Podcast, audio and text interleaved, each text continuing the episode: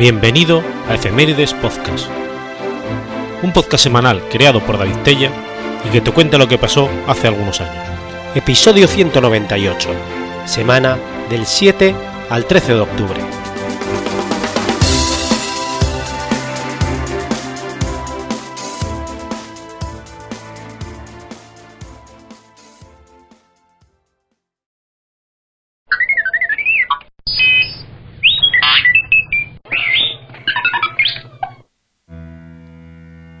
7 de octubre de 1513. Sucede la Batalla de la Mota. La Batalla de la Mota fue un enfrentamiento militar ocurrido el 7 de octubre de 1513 entre las tropas de la República de Venecia, dirigidas por Bartolomeo de Albiano, y un ejército combinado de España y el Sacro Imperio Romano Germánico, encabezado por Ramón de Cardona y Fernando de Ábalos, en el contexto de la Guerra de la Liga de Cambrai. El encuentro, que tuvo lugar cerca de la población italiana de Chio, se saldó con una victoria decisiva hispano-imperial.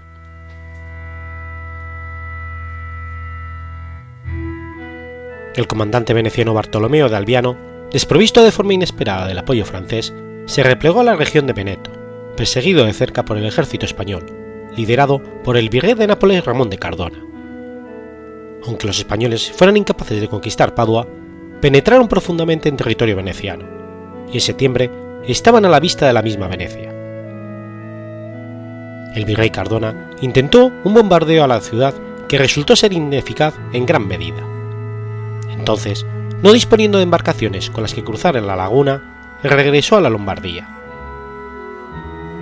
Dalviano, que había sido reforzado con centenares de soldados y voluntarios reclutados entre la nobleza veneciana, así como cañones y otros suministros, tomó ahora la iniciativa y persiguió a las tropas de Cardona en la intención de no permitirles retirarse del Veneto.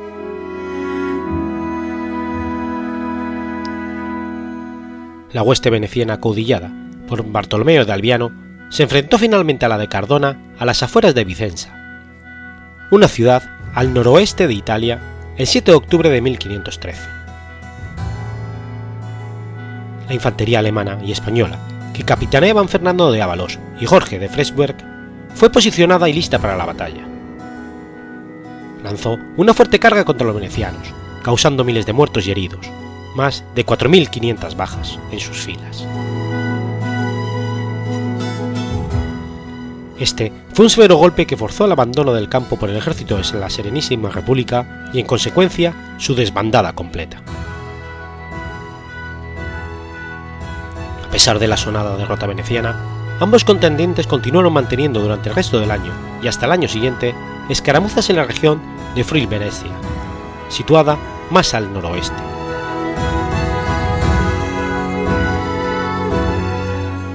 Aunque los españoles consiguieron una victoria decisiva, la Liga Santa no pudo aprovechar nada de ello. A la muerte, el 1 de enero de 1515 del rey Luis XII de Francia, ascendió al trono Francisco I, quien asumió el título de duque de Milán con su coronación e inmediatamente se movilizó para reclamar sus posesiones italianas. Una fuerza suizo-pontificia se desplazó al norte de Milán para bloquear su paso por los pasos alpinos, pero Francisco evitó los pasos principales y marchó en su lugar a través del valle de Stura. La vanguardia francesa sorprendió a la caballería milanesa en Vilafranca de Asti, tomando prisionero a Próspero Colonna, y mientras tanto, Francisco y el cuerpo principal del ejército francés confrontaron a los suizos en la batalla de Mariano el 13 de septiembre.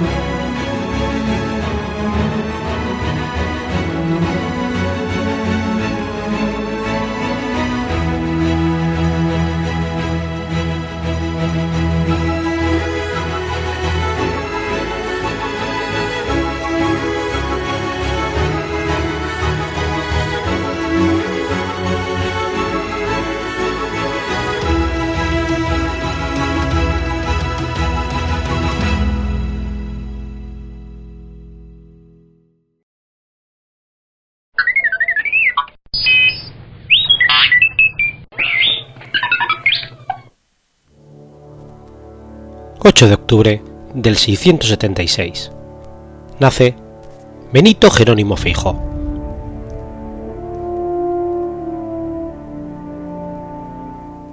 Benito Jerónimo Feijó y Montenegro fue un religioso benedictino, ensayista y polígrafo español. Junto con el valenciano Gregorio Mayans, constituye la figura más destacada de la primera ilustración española.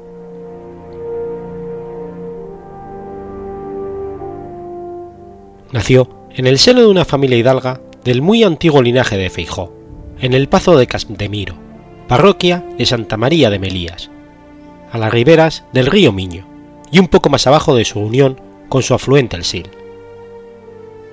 Sus padres fueron don Antonio Feijo Montenegro y Sanjurjo, y doña María de Puga Sandoval, Novoa y Feijó. Cursó sus estudios primarios en el Real Colegio de San Esteban de Rivas de Sil, en el municipio de Nogueira de Ramuín. En 1688, a los 12 años, ingresó en la orden benedictina en el monasterio de San Julián de Samos, cuando era su abad Fray Anselmo de la Peña, quien sería después general de su congregación en España y arzobispo de Otranto. Convertirse en monje benedictino le supuso un voto de pobreza y por tanto renunciar a sus derechos como mayorazgo de su casa. Desde entonces se consagró al estudio llegando a ser nombrado maestro general en su orden y dio clases en distintos lugares de Galicia, de León y Salamanca, en cuya universidad estudió también.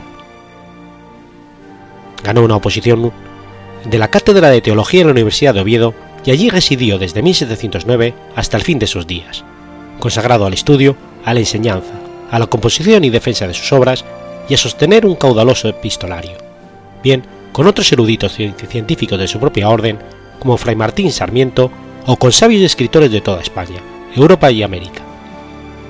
Sus obras principales, el Teatro Crítico Universal y las Cartas Eruditas y Curiosas, fueron probablemente las obras más, más impresas y leídas en la España del siglo XVIII. De suerte que bien pudo desechar todo argumento de autoridad y proclamar con orgullo.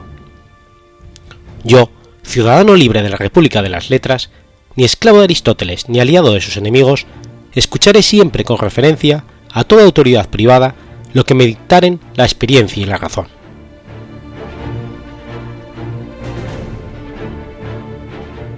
se considera Fijó el introductor del género ensayístico en la literatura española, así como uno de los más famosos miembros de la que es considerada la primera ilustración española, tras una primera etapa de preilustración representada por los novatores, un grupo constituido fundamentalmente por médicos y cuyas obras se reimprimieron sin pausa a lo largo de todo el siglo XVIII.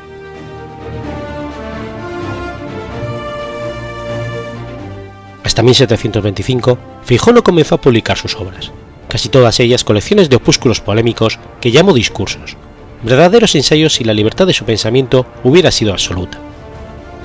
Su obra en este género estaba integrada por una parte por los ocho volúmenes, más uno adicional de su Teatro Crítico y Universal, publicados entre 1726 y 1740, y por otra por los cinco de las cartas eruditas y curiosas, publicadas entre 1742 y 1760. Estas obras hay que agregar también un tomo extra de adiciones que fue publicado en 1783 y su copiosa correspondencia privada, que continúa inédita hasta el, hasta el día de hoy. Los temas sobre los que versan estas disertaciones son muy diversos, pero todos se hallan presididos por el vigoroso afán patriótico de acabar con toda superstición y su empeño en divulgar toda clase de novedades científicas para erradicar lo que él llamaba errores comunes, lo que hizo con toda dureza y determinación, como Christian Thomasius en Alemania o Thomas Brown en Inglaterra.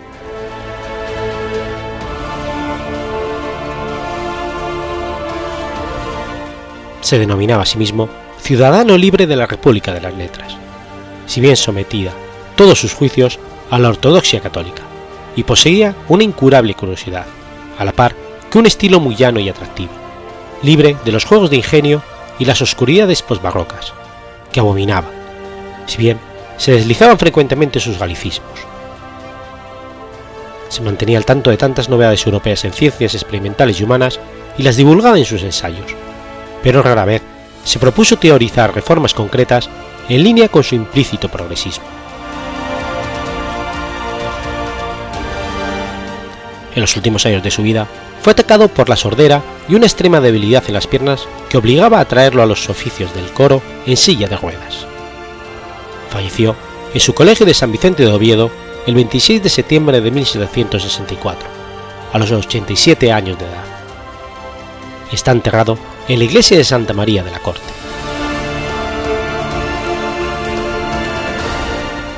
La Sociedad Económica de Sevilla lo incluyó entre sus socios numerarios. Fernando VI le dio el título de consejero real en prenda de su estima y Carlos III le regaló, por la misma razón, un ejemplar de las antigüedades de Herculano. El Papa Benedicto XIV y el cardenal Quirini hicieron de él grandes elogios y fue por muchos escritores y sabios respetado y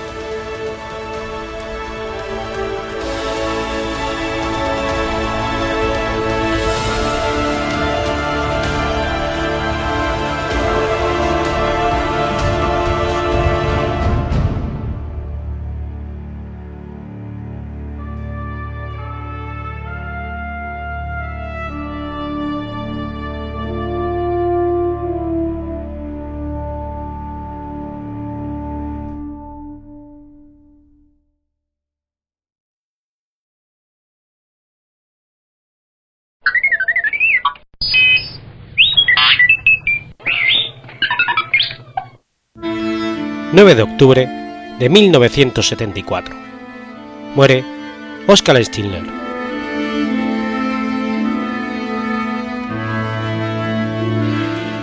Oskar Schindler fue un empresario alemán y miembro del partido nazi, que salvó la vida aproximadamente a 1.200 judíos durante el Holocausto empleándolos como trabajadores en sus fábricas de menaje de cocina y munición, ubicadas en las actuales Polonia y la República Checa.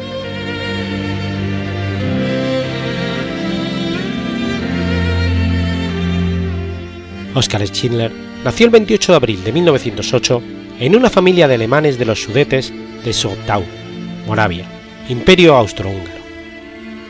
Su padre era Johann Schindler, propietario de un negocio de maquinaria agrícola, y su madre, Franziska Schindler. Su hermana, Elfriede, vino al mundo en 1915.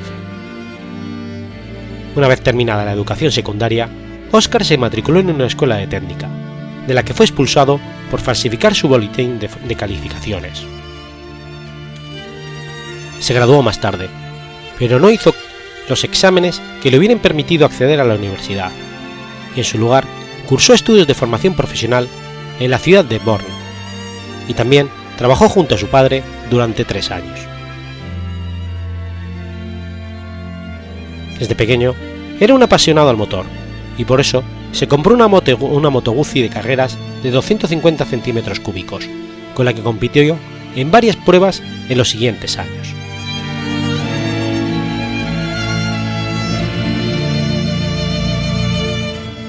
Schindler contrajo matrimonio el 6 de marzo de 1928 con Emily Perth, hija de un próspero granjero de Maletein. El joven matrimonio se marchó a vivir con los padres de Oscar y se instalaron en el segundo piso de su casa, donde permanecieron los siguientes siete años. Poco después de casarse, Schindler dejó de trabajar con su padre y probó suerte en varios empleos, entre ellos en una empresa de electrotecnia de Moravia y en la gestión de una autoescuela. Después de un servicio militar de 18 meses en el ejército checo, en el que llegó a ser cabo en el décimo regimiento de infantería del 31 Ejército, el Chinfle regresó a la empresa electrotécnica hasta que ésta quebró poco después. En aquella misma época también cerró el negocio de su padre, por lo que Schindler estuvo en el paro todo el año. En 1931 consiguió trabajo en el banco Jarla Simek de Praga, en el que permaneció hasta 1938.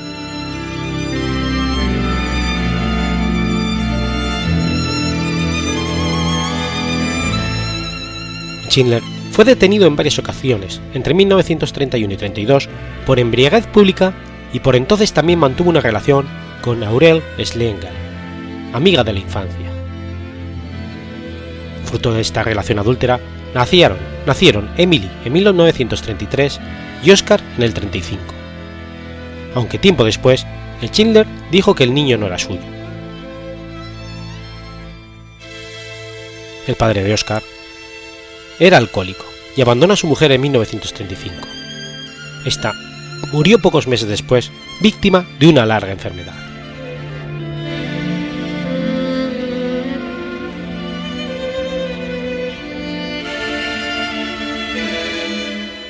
En 1935, Schindler se afilió al Partido Alemán de los Sudetes, de corte separatista. Aunque era ciudadano de Checoslovaquia, Oscar ingresó en 1936 en Landberg, el servicio de inteligencia de la Alemania nazi, y fue asignado a la Verstil II Command VII, con base en Breslau. Tiempo después, le contó a la policía checa que lo había hecho porque necesitaba dinero. En esa época tenía problemas con la bebida y estaba endeudado. Sus tareas dentro de la Abwehr eran conseguir información sobre vías férreas, instalaciones militares y movimiento de tropas, así como reclutar otros espías checoslovacos en preparación de la invasión del país por parte de la Alemania nazi.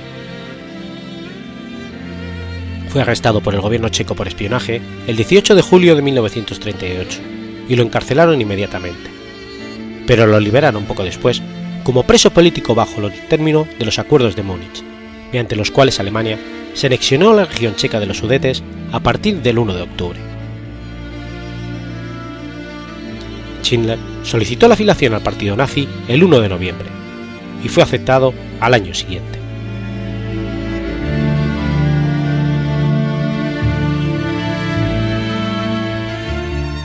Después de un tiempo de reposo en Wittau, Schindler ascendió al puesto de segundo al mando dentro de su unidad de la Abwehr y el 1 de enero de 1939 se trasladó junto a su esposa a Ostrava, en la frontera entre Checoslovaquia y Polonia.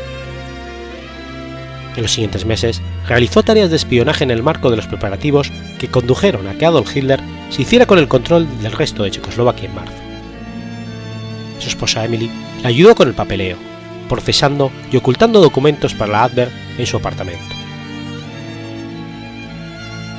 Aprovechando sus frecuentes viajes de negocios a Polonia, Schindler y sus 25 agentes estaban en muy buena posición para hacerse con información sobre los movimientos del ejército polaco y las vías férreas del país en previsión de la invasión alemana en Polonia.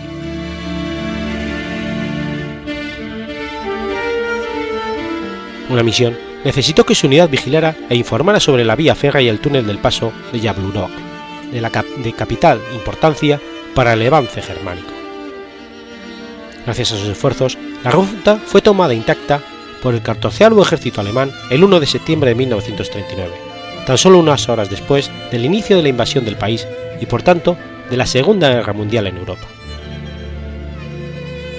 Schindler siguió trabajando para Adver hasta otoño del 40, cuando lo enviaron a Turquía para que investigara la corrupción entre varios oficiales de los servicios de inteligencia asignados a la embajada alemana en aquel país.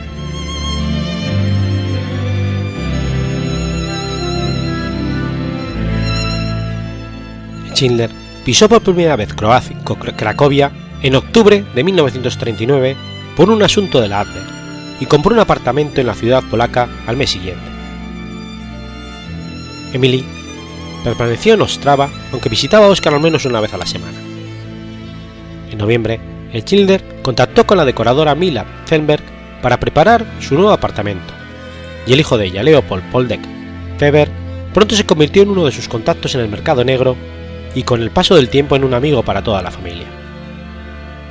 También en noviembre conoció a Istan Stern, contable judío de un compañero de Schindler en la Joseph Sepp Auer, a quien Stern había dejado en fideicomiso su antiguo negocio. Todas las posesiones de los judíos polacos fueron arrebatadas por las fuerzas alemanas nada más producirse la invasión del país, y los ciudadanos de la región hebrea perdieron sus derechos civiles. Schindler le mostró a Stern el saldo de una empresa que estaba pensando adquirir, una fábrica de esmaltados llamada Record Ltd, perteneciente a un consorcio de empresarios judíos que se habían declarado en bancarrota a comienzos de ese año. Stern le aconsejó que en lugar de hacerse cargo del negocio en fideicomiso, debía comprar o arrendar la factoría, pues de esta manera no dependería tanto de los dictados de los nazis y tendría libertad para emplear a más judíos.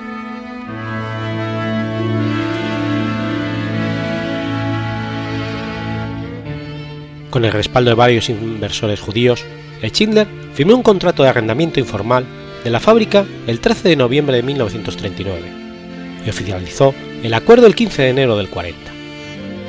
La renombró Fábrica Alemana de Esmaltados, aunque pronto pasó a ser conocida como Emalia. En principio, contrató a un equipo de siete trabajadores judíos, entre ellos a Abraham Bankier, que le ayudó a gestionar la empresa y otros 250 trabajadores polacos no judíos. En su momento álgido en 1944, la factoría empleaba alrededor de 1.750 personas, un millar de las cuales eran de religión judía. Schindler también colaboró en la gestión de la Schlomo Weiner, empresa distribuidora mayorista que vendía sus esmaltados, y arrendó la Proskenier Glasser, una fábrica de vidrio.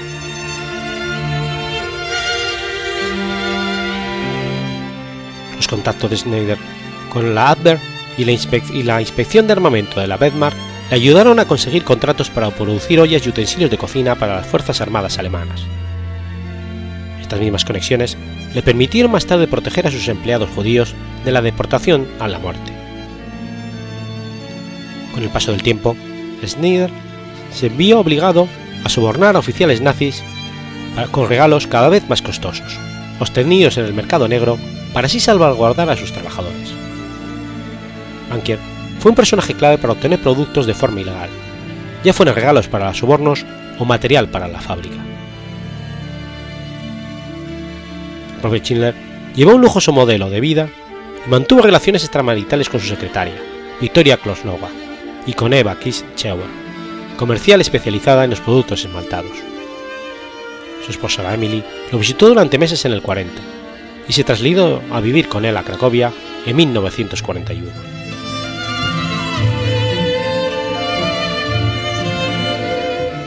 En un principio, Schindler estaba más interesado en la rentabilidad de sus negocios y contrató a judíos porque estos eran más baratos que los trabajadores no judíos, pues sus salarios habían sido fijados por los ocupantes nazis. Con el paso del tiempo, comenzó a proteger a sus empleados sin tener en cuenta el coste. Siempre que los judíos de Schindler eran amenazados por la deportación, él alegaba algún tipo de sección para evitarlo. Esposas, hijos e incluso personas con algún tipo de discapacidad eran necesarias según Schindler para el funcionamiento de la fábrica. En una ocasión, la Gestapo le exigió a Schindler que le entregara a la familia con documentos de identidad falsos.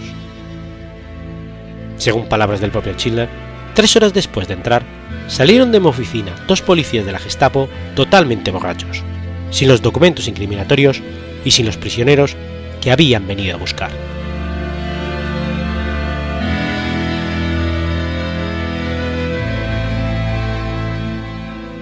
El 1 de agosto de 1940, el gobernador Hans Frank emitió un decreto que exigía que todos los judíos de Cracovia abandonaran la ciudad en las dos semanas siguientes, y tan solo los que tuvieran algún trabajo relacionado con el esfuerzo de guerra alemán podrían quedarse.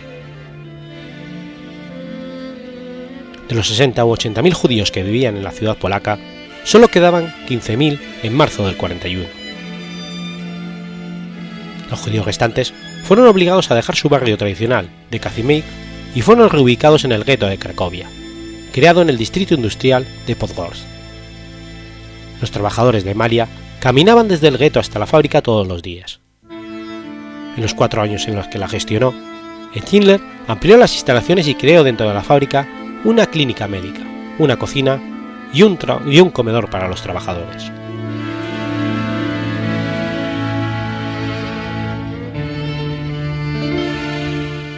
En otoño de 1941, los nazis comenzaron a sacar judíos del gueto, la mayoría de los cuales se enviaron al campo de exterminio de Belzec y fueron asesinados. El 13 de marzo de 1943, el gueto fue liquidado y todos los ocupantes que todavía estaban en condiciones de trabajar acabaron en el nuevo campo de concentración de Platztauch.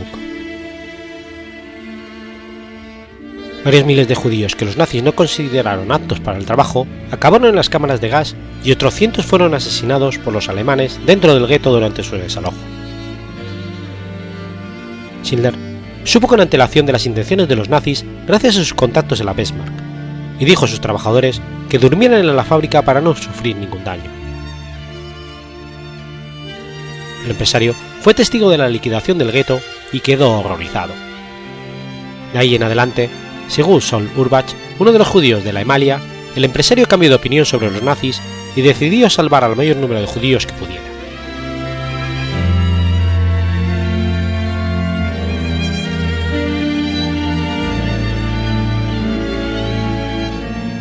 El campo de concentración de Platzow abrió en marzo de 1943 en la antigua ubicación de dos cementerios judíos de la calle Zerolismarka, a unos dos kilómetros y medio de la fábrica Emalia.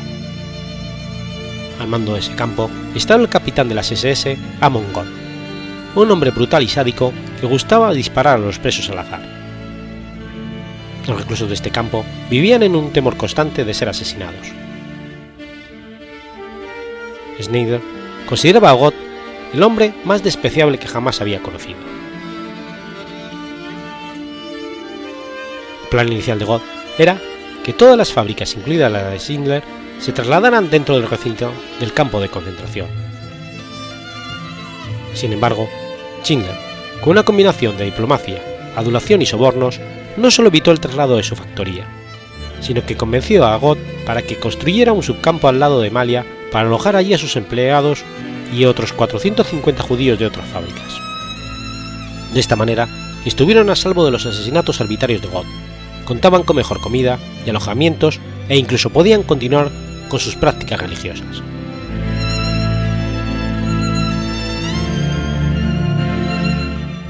Schindler fue arrestado en varias ocasiones, dos por sospechas de realizar actividades ilegales en el mercado negro y otra por quebrantar las leyes de Nuremberg besando a una chica judía, algo que estaba prohibido por el acta de la raza y el reasentamiento.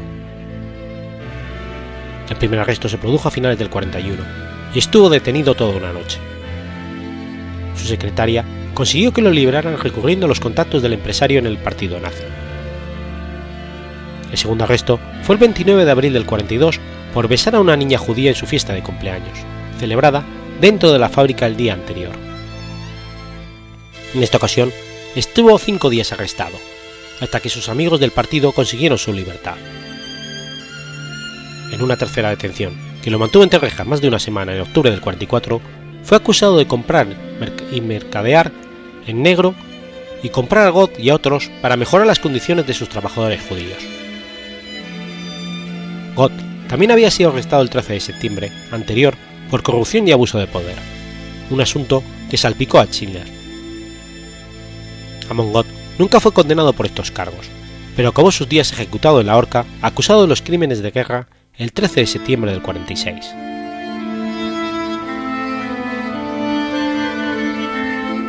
En 1943, el Schindler fue contactado por líderes del movimiento sionista de Budapest a través de miembros de la resistencia judía y viajó varias veces en persona a la capital húngara para informarles sobre el maltrato de los nazis.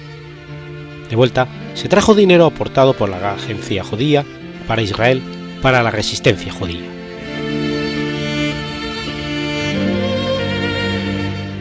El avance del ejército rojo a partir de julio del 44 obligó a las SS a comenzar el cierre de los campos de concentración situados más al este y a trasladar a muchos presos a los campos de Auschwitz y Gross-Rosen. El secretario personal de Gott, Mietek Pemper, alertó a Schindler de la intención de los nazis de cerrar todas las fábricas no implicadas directamente en el esfuerzo de guerra. Pemper le sugirió que cambiara su producción para fabricar granadas antitanque en un intento por salvar la vida de sus empleados judíos. Usando nuevamente su dinero y sus dotes de persuasión, el empresario convenció a Gott y a otros oficiales de Berlín para que le permitieran trasladar su fábrica y todos los empleados a Strabundi, en los Sudetes, con lo que evitó que los trabajadores acabaran en las cámaras de gas. Con nombres conseguidos por Marcel Goldberg, oficial de la policía del gueto judío, Pemper compiló y mecanografió una lista de 1.200 judíos, 1.000 de la fábrica de Schindler y otros 200 de la fábrica textil de Julius Madrich, que fueron enviados a Brunlitz en octubre de 1944.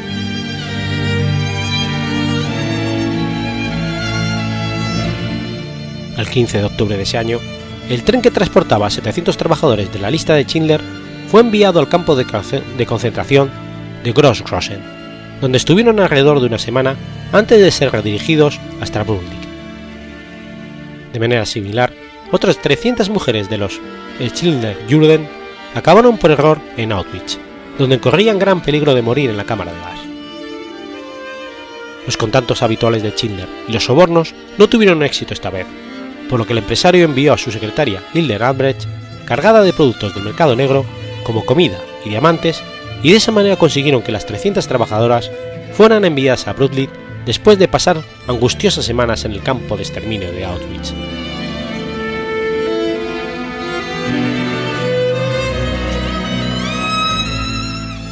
Además de trabajadores, el Schindler hubo de transportar 250 vagones cargados de maquinaria y materias primas hasta la ubicación de la nueva factoría muy pocos proyectiles salieron de esa fábrica, y cuando las Fuerzas Armadas alemanas cuestionaron su baja producción, Schindler adquirió de forma ilegal munición ya acabada y la entregó como suya.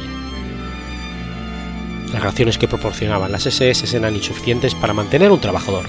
El Schindler tuvo que emplear todo su tiempo en Cracovia comprando comida, armamento y otros productos. Su esposa Emily se quedó en Brooklyn e intentó conseguir alimentos y cuidados sanitarios para los empleados. Oscar también logró el traslado de unas 300.000 de unas 3.000 mujeres judías desde Audit hasta diversas factorías textiles de los Sudetes para así aumentar sus probabilidades de sobrevivir al Holocausto.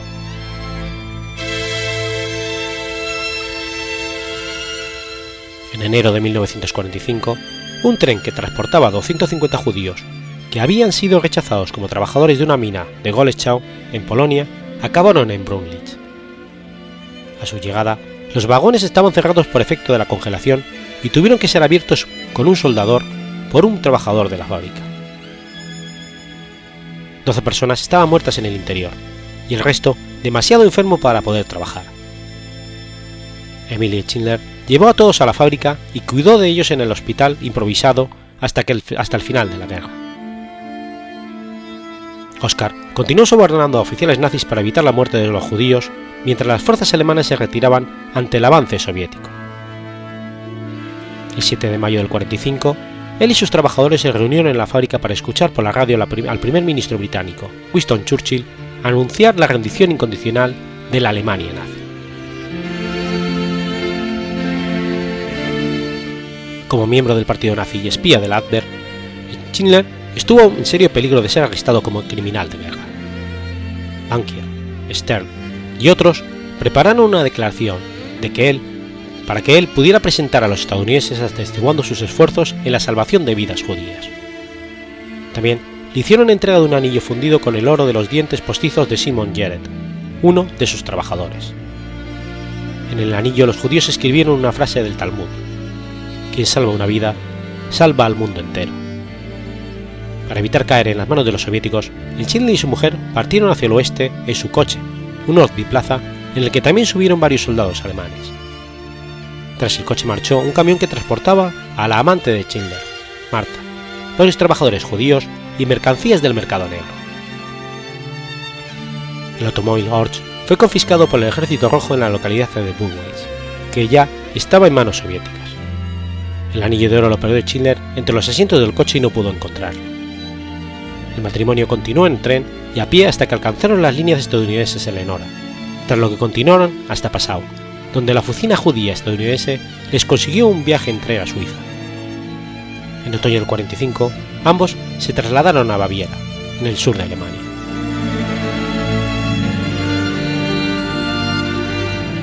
Cuando llegó el fin de la guerra, Oscar Schindler ya había gastado toda su fortuna en sobornos y suministros para sus trabajadores vivió brevemente en Ratisbona y después en Múnich, pero no consiguió prosperar en la Alemania de la posguerra.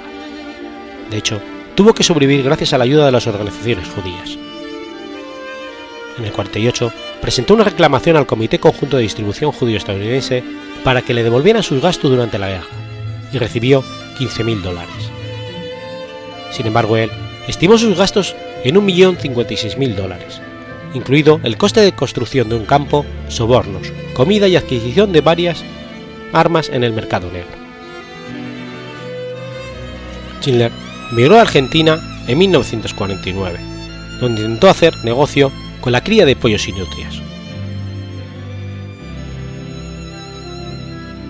Cuando el negocio quebró en 1958, dejó a su mujer y regresó a Alemania, donde puso en marcha otras empresas que no prosperaron, entre ellas una fábrica de cemento. Se declaró en bancarrota en 1963 y un año después sufrió un ataque al corazón que le tuvo un mes entero en el hospital. Mantuvo el contacto con varios de los judíos que conoció durante la guerra, incluidos Stern y Feinberg, y sobrevivió gracias a las donaciones de los judíos de Chile, que le llegaron de todo el mundo. Oscar Schindler murió el 9 de octubre de 1974 y está enterrado en un cementerio del Monte Sion de Jerusalén. Es la única persona que fuera miembro del partido nazi que goza de ese honor. Por su labor durante el conflicto mundial, en 1963, Schindler fue nombrado justo entre las naciones, una distinción que otorga el Estado de Israel a los no judíos, que jugaron un papel activo en la defensa de los hebreos durante el Holocausto. En 1966 también se le hizo entrega de la Orden del Mérito de la República Federal Alemana.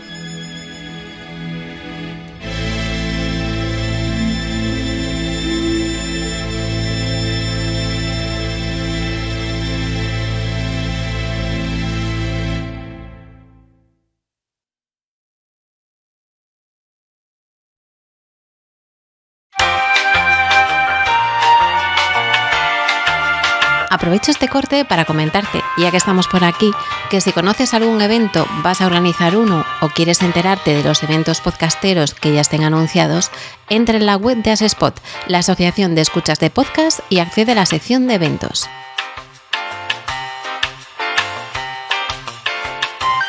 Si conoces alguno que se va a celebrar y no está allí, tienes una opción para enviar la información para incluirlo. Y si quieres estar informado de estos futuros eventos, puedes exportarlos y añadirlos a tu calendario. Recuerda asespot.org barra eventos y ahora seguimos con la programación habitual.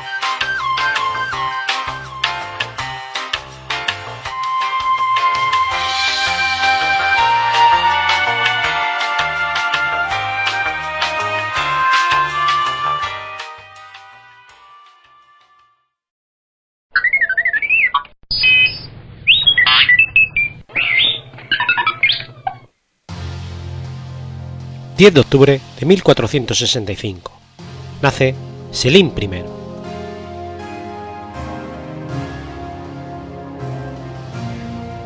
Selim I, también conocido como el Severo o el Valiente, fue el sultán del Imperio Otomano desde 1512 hasta 1520.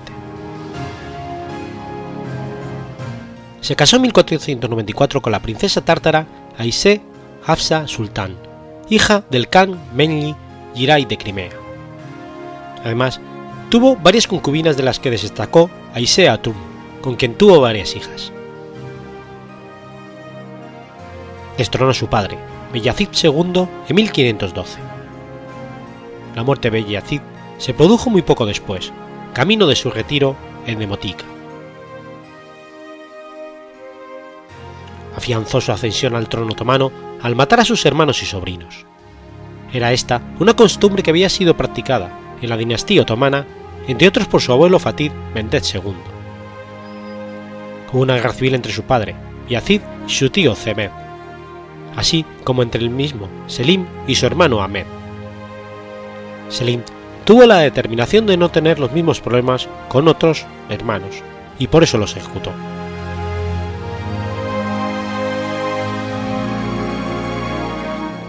Atacó y destruyó el sultanato mameluco de Egipto en las batallas de Magdakib y Al-Rainá Dayi que permitieron la anexión de Siria, Palestina y Egipto. Igualmente, extendió el poder otomano a las ciudades santas de la Meca y Medina. Cuando Egipto y sus provincias árabes fueron conquistadas a los mamelucos, se proclamó a sí mismo como el, Yadin ul Aremid, el criado de los dos sagrados lugares santos, en vez de Hakim ul Areyem, el gobernador de los dos santos lugares santos. los sagrados lugares santos hacen referencia a la gran mezquita de la Meca y la mezquita del profeta Mahoma en Medina. Estos son los sitios más sagrados para el Islam.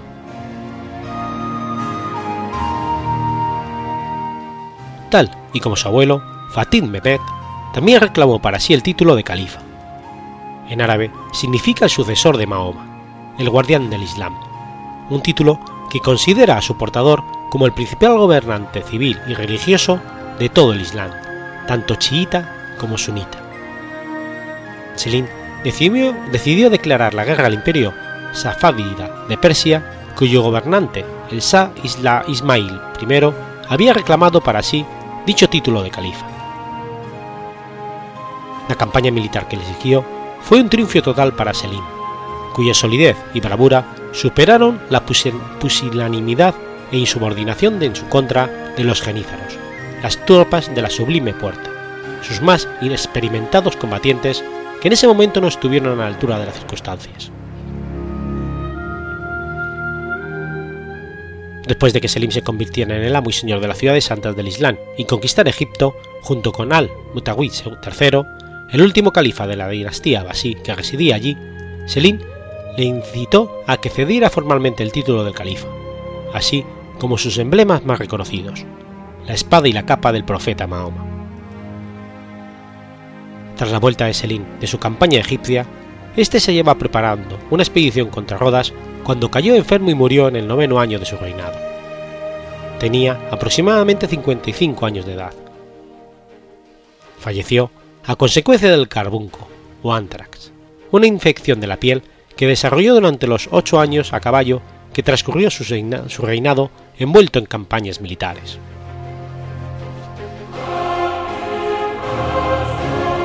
Antes de morir, eligió como su sucesor a su hijo Solimán y mató cruelmente a casi todos los demás hijos para que Solimán no tuviera problemas internos en su sultanato. El único que escapó de la ejecución decretada por su padre fue Ubeis Pasha, el cual vivió en el exilio durante el reinado de su hermano Solimán. Fue también un poeta y escribió con el apodo Malab Selimi. En uno de sus poemas escribió: El mundo entero no sería una soberanía lo suficientemente vasta para un solo monarca.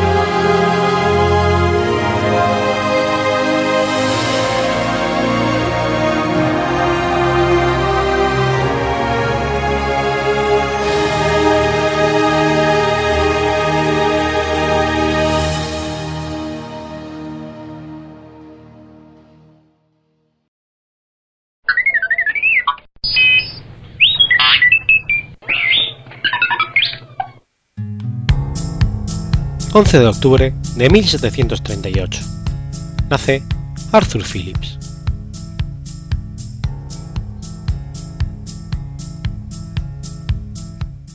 Arthur Phillips fue un almirante de la Marina Real Británica y un administrador colonial. También fue gobernador de la primera colonia europea en el continente australiano y fundador de la ciudad de Sydney.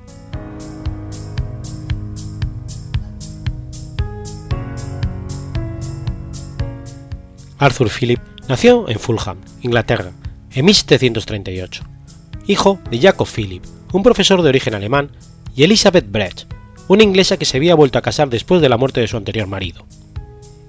Philip fue educado en el Hospital Real de Greenwich y a la edad de 13 años se convirtió en aprendiz de la Marina Mercante.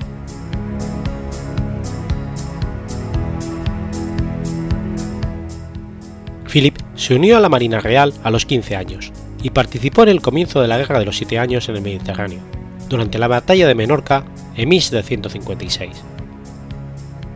En 1762 fue promovido a teniente y cuando la guerra terminó en 1763 se convirtió en un oficial con media paga. Durante este periodo se casó y cultivó una granja en Hampshire.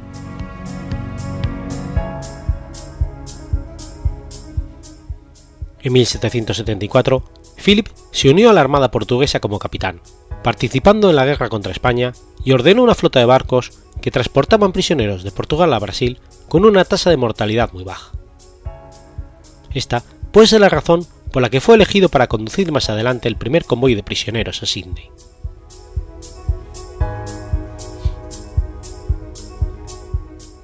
En octubre de 1786, Philip fue nombrado capitán de Sirius y elegido como gobernador de Nueva Gales del Sur, donde Lord Sydney, ministro del Interior, planeaba crear la nueva colonia penal británica en la costa de Australia. Para Philip era muy difícil organizar su flota para ocho meses de viaje por un mar a Australia, ya que existían pocos fondos disponibles para financiar la expedición. Su sugerencia de llevar consigo a personas con experiencia en agricultura, construcción y artesanía fue rechazada. La mayoría de los 772 convictos, de los cuales 732 sobrevivieron, eran pequeños ladrones de, tugurios. Philip fue acompañado por un grupo de marineros y un, y un puñado de agentes civiles que mantendrían y tendrían que gestionar la colonia.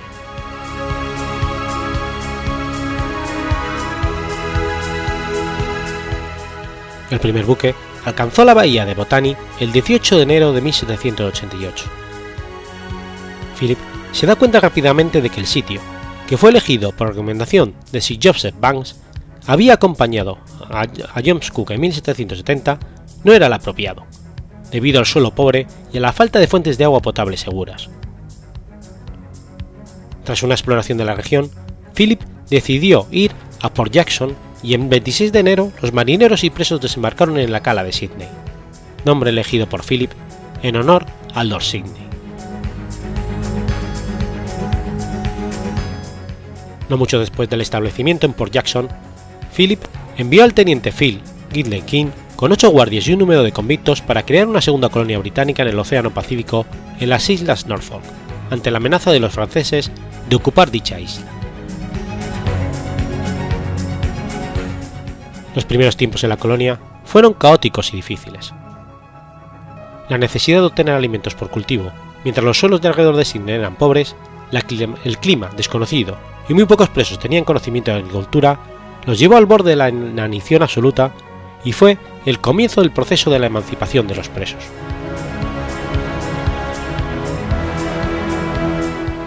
Philip también tuvo que adoptar una política hacia los pueblos indígenas de la zona que vivían alrededor de Sydney. Ordenó que fueran bien tratados y decretó que cualquiera que matara a un aborigen sería colgado.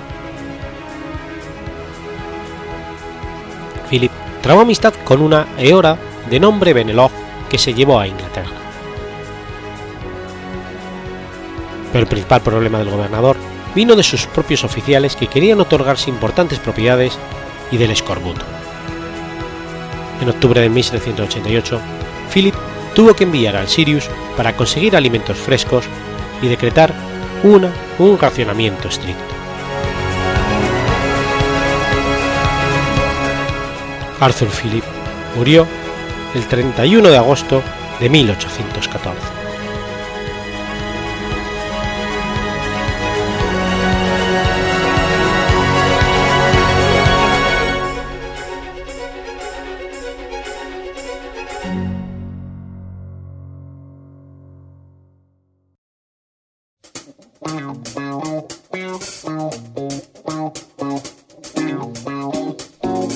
¿Conoces la Asociación de Escuchas de Podcasting? Asespod es el primer lugar de encuentro para todas aquellas personas que escuchan este formato de audio.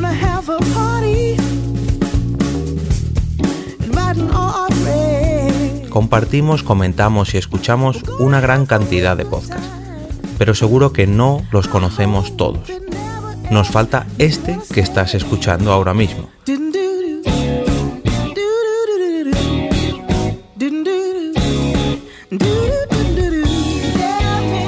Queremos que tú oyente de este podcast, formes parte de todo esto. Asociate gratis en nuestra web, asespod.org. Búscanos en las redes sociales, Twitter, Facebook y Google ⁇ Recuerda, asespod.org.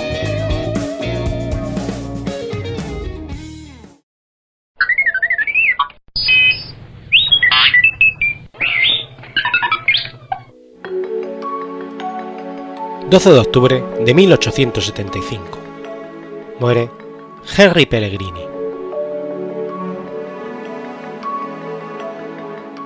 Charles Henry Pellegrini fue un ingeniero saboyano nacionalizado argentino que adquirió fama en Argentina como retratista y pintor. Su hijo, Carlos Pellegrini, fue presidente de la Nación Argentina entre 1890 y 1892, el primer hijo de inmigrantes en acceder a tal cargo.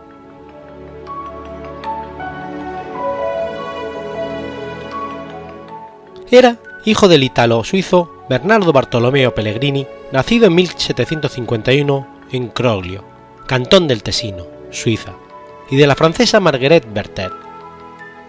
Realizó estudios en el colegio de su ciudad natal, donde obtuvo un primer premio de dibujo en la Universidad de Turín y la Escuela Politécnica de París. Recibió su diploma de ingeniero en 1825. Contratado por Juan Larrea, a pedido de Bernardino Rivadavia, llegó a Buenos Aires en noviembre de 1828. Perteneció, durante breve plazo de tiempo, al Departamento de Ingenieros Hidráulicos, que fue suprimido durante el gobierno del general Juan José Villamonte. La desocupación le indujo a tratar de aprovechar sus dotes de dibujante y pintor. Se vinculó con el litógrafo César Hipólito Bacle y se dedicó especialmente a hacer retratos, ejecutando entre octubre de 1830 y septiembre del 31 200 de estos trabajos, por el cual cobró un total de 17.000 pesos. Su actividad como retratista y litógrafo prosiguió hasta 1837. Se dedicó después a las tareas del campo y compró la estancia La Figura, en Cañuelas.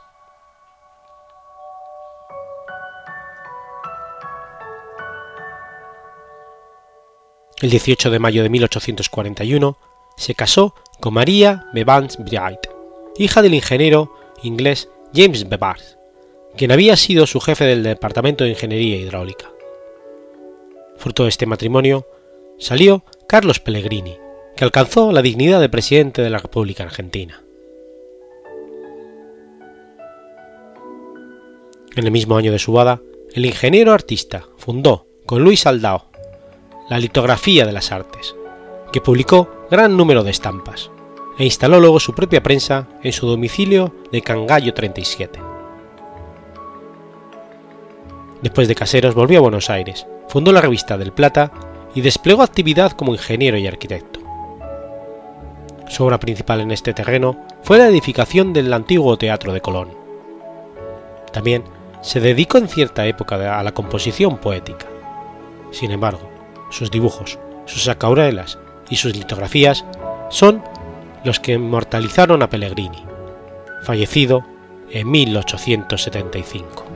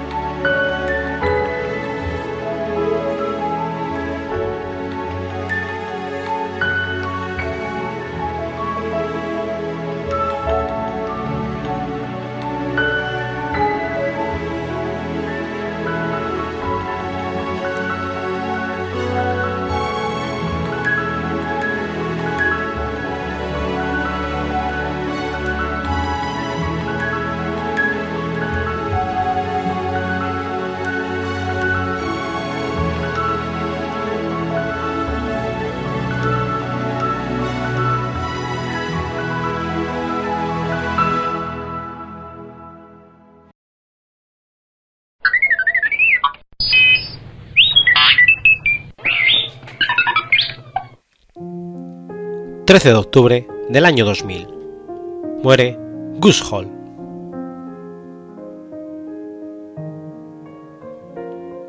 Gus Hall, nacido como Arvo Custa Halbert, fue un político comunista estadounidense, uno de los fundadores del sindicato United Steelworkers of America.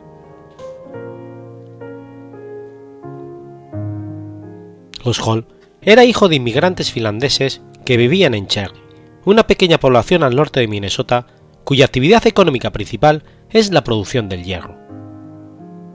Sus padres habían tenido 10 hijos y participaron en el sindicato IWW y estaban entre los fundadores del CPUSA, actuando en apoyo de sindicatos y huelgas, por lo cual las charlas sobre temas políticos eran comunes en su hogar. En 1927, su padre logró afiliarlo al CPUSA y de inmediato Hall empezó a participar como organizador de la rama juvenil del partido, mientras trabajaba en minas y ferrocarriles del norte de Minnesota, Wisconsin y Michigan. A los 21 años, en el 1931, su talento de organizador le permitió participar en un viaje de estudios políticos a la, Unión Soviética en la Escuela Internacional Lenin.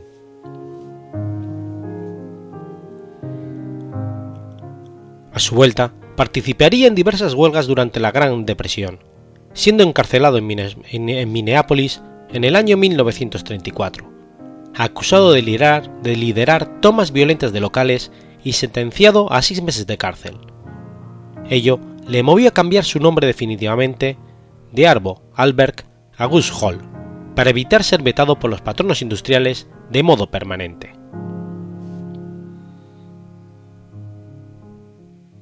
En 1934, Gus Hall se trasladó al valle de Mahoning, en Ohio, donde trabajó en una acería de la ciudad de Youngstown. Fue uno de los organizadores del Comité de Organización de los Trabajadores del Acero y lideró en 1937 la llamada Huelga del Pequeño Acero el éxito de esta huelga abrió paso a la Unión de Trabajadores Siderúrgicos de América en 1943. Phil Murray, presidente y fundador, alabó la organización de Hall. En Youngstown, Hall se casaría en el 35 con Elizabeth Turner, también dirigente política del SWC. Tuvieron dos hijos. Tiempo después, Hall dimitiría de este puesto en el sindicato para pasar a organizar el Comité de Organización de los Trabajadores del Acero en Youngstown, con tanto éxito que ya en 1939 era líder del Comité de Organización de los Trabajadores del Acero en el importante foco industrial de Cleveland.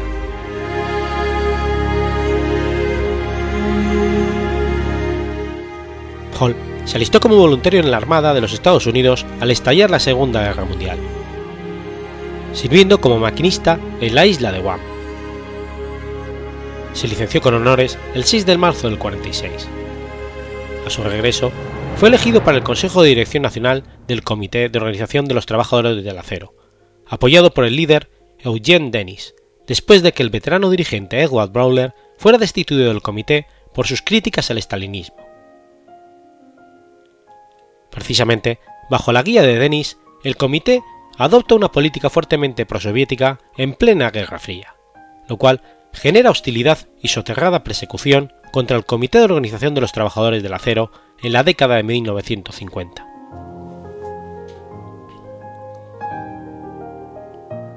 En 1948, Gus Hall es arrestado con otros 11 líderes del comité y acusado de conspirar para derrocar al gobierno por la fuerza, por lo cual se le pretende aplicar la Ley del Registro de Extranjeros, o Ley Smith, para deportarlo a Finlandia, a Finlandia acusado de tramar un golpe de Estado.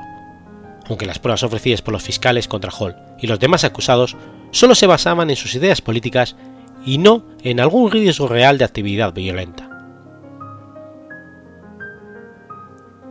Liberado en una primera sentencia, eludió la fianza y fue arrestado en 1951 hasta 1954 Siempre manteniendo la ortodoxia soviética, Hall ganó un lugar prominente entre los líderes del comité, pero se enfrentó a Eugene Dennis para, acusándolo de cobardía por no pasar a la clandestinidad en 1951.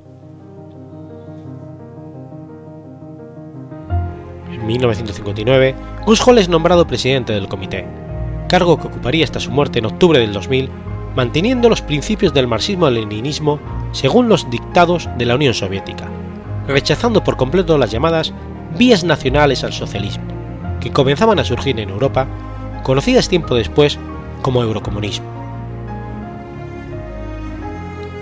Como principal dirigente del CPUSA, tuvo que lidiar con la política gubernamental anticomunista del gobierno federal, viéndose obligado, en no pocas ocasiones, al exilio en países como la URSS.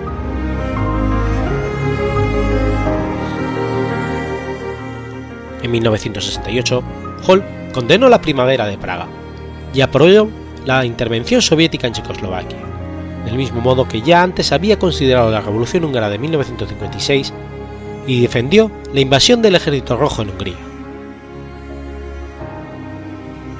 Después de la década de los 70, Hall mantuvo al CPUSA en oposición a la guerra de Vietnam, lo cual le permitió al partido ganar algunos nuevos adeptos, llegando a 25.000 militantes inscritos en 1972. Este crecimiento quedó frenada por la insistencia de Hall en prohibir todo cuestionamiento hacia la URSS y colocar al partido como un defensor absoluto del marxismo-leninismo en su variante soviética, lo cual alegó del Comité de Organización de los Trabajadores del Acero a numerosos militantes en potencia y dañó sus relaciones con otros grupos izquierdistas como la New Left. Paralelo, Hall continuó presentando su candidatura a presidente de los Estados Unidos en las elecciones del 72, 76, 80 y 84, pero el máximo apoyo obtenido fue el del 1976 con apenas 58.709 votos. El debilitamiento del Comité de Organización de los Trabajadores del Acero en la década de 1980 no hizo variar la política de Hall, quien ahora condenaba el eurocomunismo como una desviación ideológica, pese a que el conservadurismo del CPUSA lo hacía cada vez más irrelevante en la escena política de los Estados Unidos. La crisis final llegó cuando el comité condenó la perestroika lanzada por el líder soviético Mikhail Gorbachev en 1985, lo cual dañó seriamente las relaciones entre el comité y la URSS, en tanto el nuevo régimen de Gorbachev cortó todo apoyo financiero al comité, auxilio que resultaba de crucial importancia para el partido, quien ya no presentó candidatos presidenciales en 1988.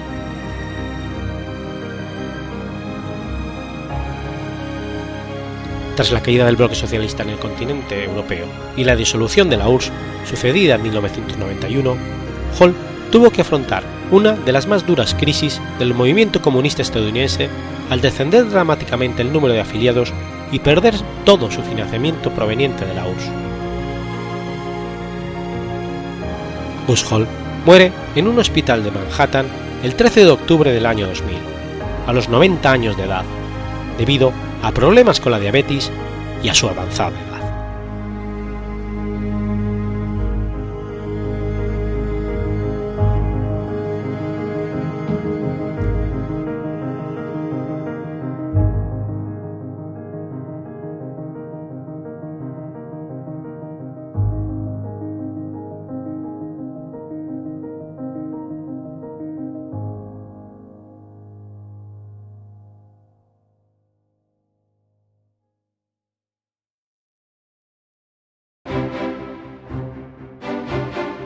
Has escuchado Efemérides Podcast. Si quieres ponerte en contacto conmigo, puedes hacerlo por Twitter a la cuenta arroba efemeridespod o mi cuenta personal, arroba telladavid, o por correo electrónico a la dirección efemeridespod.gmail.com. También puedes visitar la página web efemeridespodcast.es. Y recuerda que puedes suscribirte por iTunes y por iBox, y tienes un episodio nuevo cada lunes.